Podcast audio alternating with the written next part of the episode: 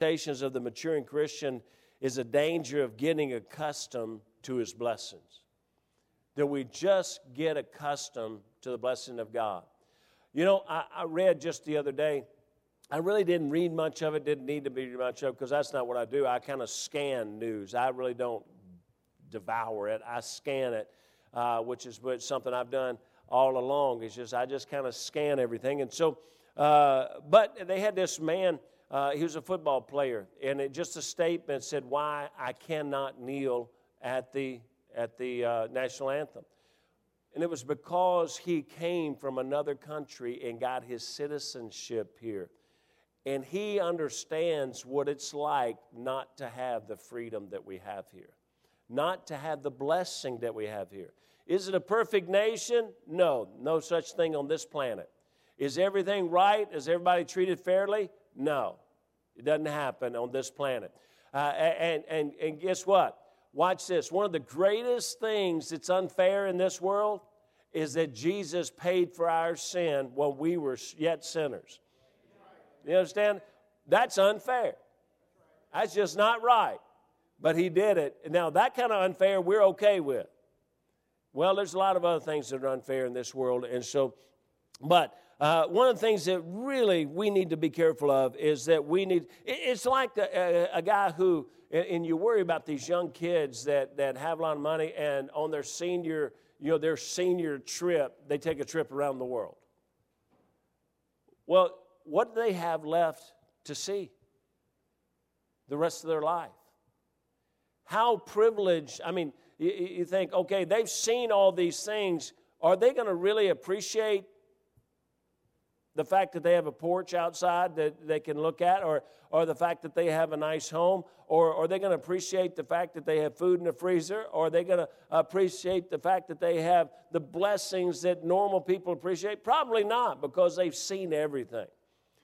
You know, the, the guy who's been, it, it was, honestly, my wife and I literally feel like we've been almost everywhere. We haven't, but we've been a lot of places, and and I'll, I'll tell her, I want to make sure that they, the most beautiful place to me of every place I've ever been is home. The most beautiful place is home. And there's a lot of beautiful places in this world, but the most beautiful place is, I, am just going to keep working on it. My most, the place that just looks beautiful to me, I'll go to Africa here in a couple of weeks and I'll go there. And there's some beautiful uh, land out there. And I'll go and I'll, uh, uh, I'll spend a couple of weeks there and I'll come back. But I cannot tell you, it, it, there will be nothing. I will see nothing and I'll be around nothing uh, like being at home when I get back December the 9th. So now, uh, one man said one time, he said, if the stars came out only once a year, everybody would stay up all night to look at them. You think about that? If the stars came out only once a year, we'd all stay up, I'll probably stay up all night long just to look at the stars. But how many nights do we walk out and never pay any attention to them? And they're incredible. They, they present the glory of God to us, the creation of God. It's amazing. The Israelites in the wilderness got accustomed to their blessings. And in our passage that we really can look at is Numbers chapter 11. If you want to go to Numbers chapter 11, I'm kind of going really quickly here this morning. But Numbers chapter 11, if you'll uh, uh, look at verse 6, Numbers chapter 11, verse 6, the Israelites in the wilderness got accustomed to their blessings. And God had to chasten the people because, look, God chastened the people simply because they got used to God taking care of them.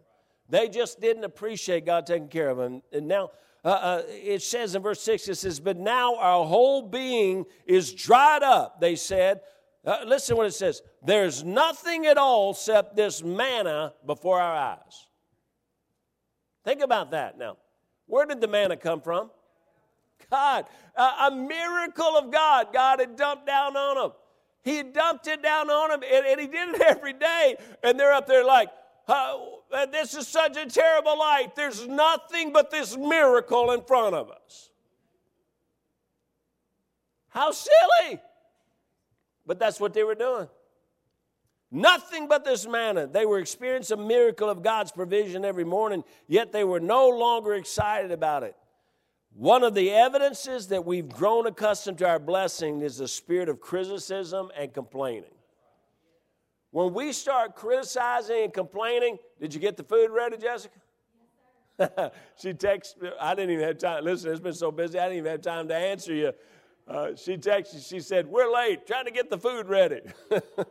I, said, I, I, want to text back and say, Send the food. I don't care about you. All right. No. But one of the evidences that we've grown accustomed to our blessings is a spirit of criticism and complaining. You know, when, when we don't appreciate what God has done, uh, it's just our, our next, next step is always to start complaining about what He has done. So instead of thanking God for what we have, we complain about it and tell Him we wish He had something else. You can be sure that if God did give us what we asked for, we would eventually complain about that too. Did you know that? No matter what you get, listen, the person, listen, the person who has gotten accustomed to his blessing can never be satisfied. A person who is not satisfied with the blessings he has will never be satisfied though he gets what he wants. Getting what you want never satisfies you. It will not. It, you can only be satis, truly satisfied when you're satisfied with what you have. Amen? Amen. Another ev- evidence of lack of thankfulness is the idea that others have a better situation than we do. Of course, that's akin to complaining. You know, uh, you know, why has everybody else got it so good? You know what? Uh, people have said that to us over the years. They'll say, "Well, why do you have it so good? Why does you God bless you so much? Why do you everything goes easy for you?" I'm like, are you crazy? Just walk a while in my shoes. It doesn't go easy. It's all in how you handle it. Now, I'll be honest with you. Uh, I've had to learn this from my wife. She's positive about everything. That's why she married me. But she, she's positive about everything. It just everything's you know life's an adventure and it's all good and every and and it, she had to rub off on me. It, it hadn't worked, but she's rubbing off on me. And so now the fact is, is that we, we just have to quit worrying about what somebody else has. Because the truth is, they're probably no better shape than we are. I asked my dad one time about my, my uncle, my cousins. They, they had everything swimming pools and motorcycles and trampoline. And they had, and I said, Dad, well, how come they, you work same business he does? Y'all work together in the business. How come they got they got all this money and we ain't got nothing. And my dad explained to me, in, in some very simple terms, that they didn't have more money, they had more bills. You know, and, and, uh, and, and I came to realize later that we had more than, than they did in the fact that we loved each other and we lived on a farm and we had meat on a table all the time. Amen? And I didn't realize how, how important that was until I got married and had to buy it myself. So the Israelites remembered their diet in Egypt and longed to return to the cucumbers, the melons, the leeks, the onions, and the garlic. Yuck. Uh, they were saying the people in Egypt are so much better off than we are. Can you imagine that? Obviously, they had forgotten the, the slavery they had endured in Egypt and the terrible bondage from which God had delivered them. You know, it's amazing. We can get so disenchanted and so discouraged that we want to go to slavery that's what they were saying. Oh, that we had all the, well, yeah, you can go back and have the leeks and the garlics and, and the onion. You can go have all that. It's called slavery. You want to go back there? That's, is, slavery is a high price to pay for a change in your diet. I sure wish we could eat something different. Well, you know what? You can if you want slavery. They're free. God has set them free. So, uh, a third sign of unthankfulness is a martyr syndrome a martyr syndrome. You say, Brother Hooker, uh, verse 9, it says, verse 9 says, When the dew fell upon the camp in the night, the, the manna fell upon it. And then Moses, listen to this, verse 10. So when the dew fell upon the camp in the night, the manna fell upon it. So this miracle takes place every night. Which in, in reality, do you know that dew is a, is a miracle? Where does it come from? I mean, it just appears on the grass to water the grass to do all, it's just amazing. But but the dew fell upon the camp in the night. The manna fell upon it. So this miracle comes, and this miracle of this manna is being dropped down here. Then the very next verse. Then Moses heard the people weep throughout the, their families, every man in the door of his tent, and the anger of the Lord was kindled greatly, and Moses also was displeased. Listen to this. God's out there performing a miracle, And because all they got is manna again, they're inside crying about it. Poor me. Poor me. It's always happens to me. It's all about me. Everything's how what's happening to me. And, and oh, it's always so terrible for me. These people were witness to a miracle of God, but were so self-absorbed absorbed, they went to their homes and cried because they were so mistreated.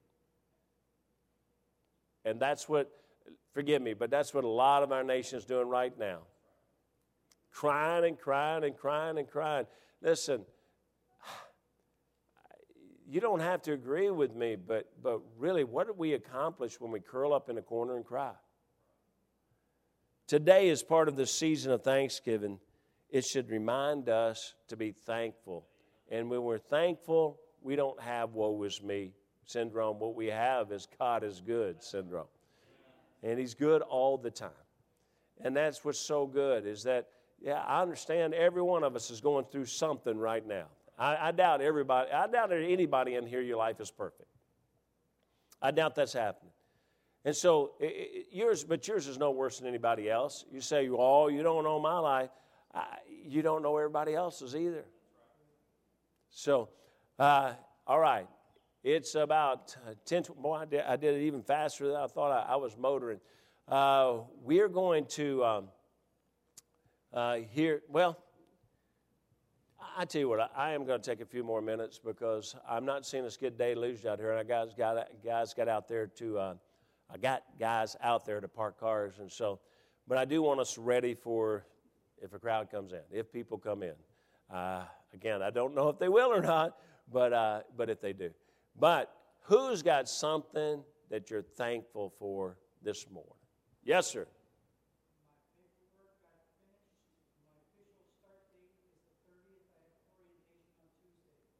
Amen. Praise the Lord. That gives you Monday to get my microwave in. All right. yes, ma'am.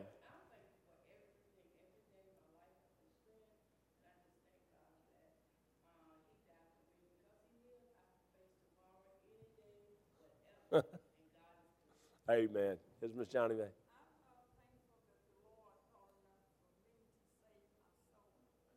Amen.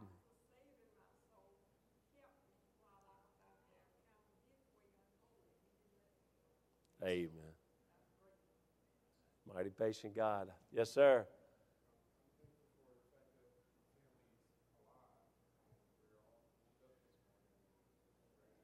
Praise Him.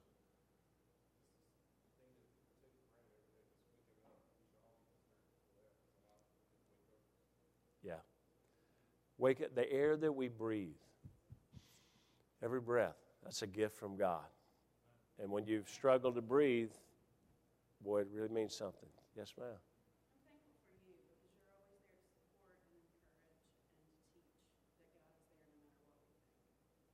Thank you. Appreciate it. Yeah, Jeff?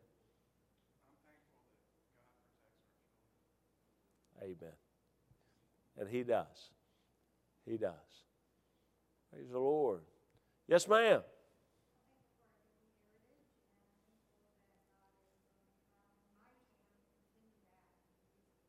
Amen. Yeah, there's no greater joy.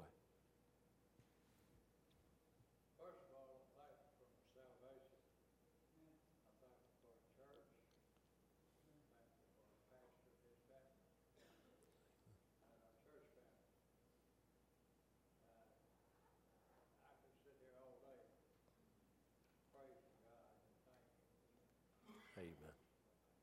Praise the Lord. This Brother Kenzie.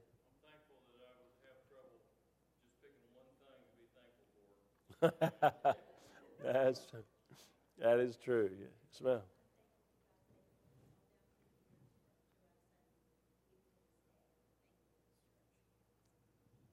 Amen. Yes, sir.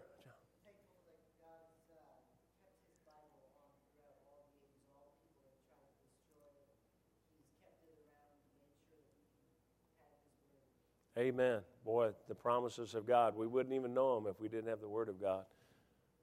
Yes, ma'am. Amen. Amen. Yes, ma'am.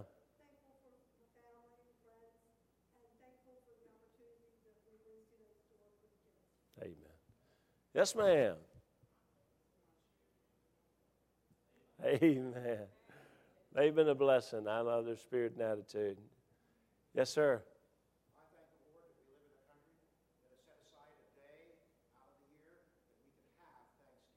Amen. Amen.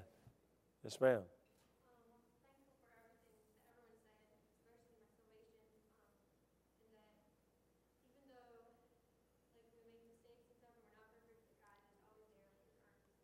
Amen. He's, yes, sir.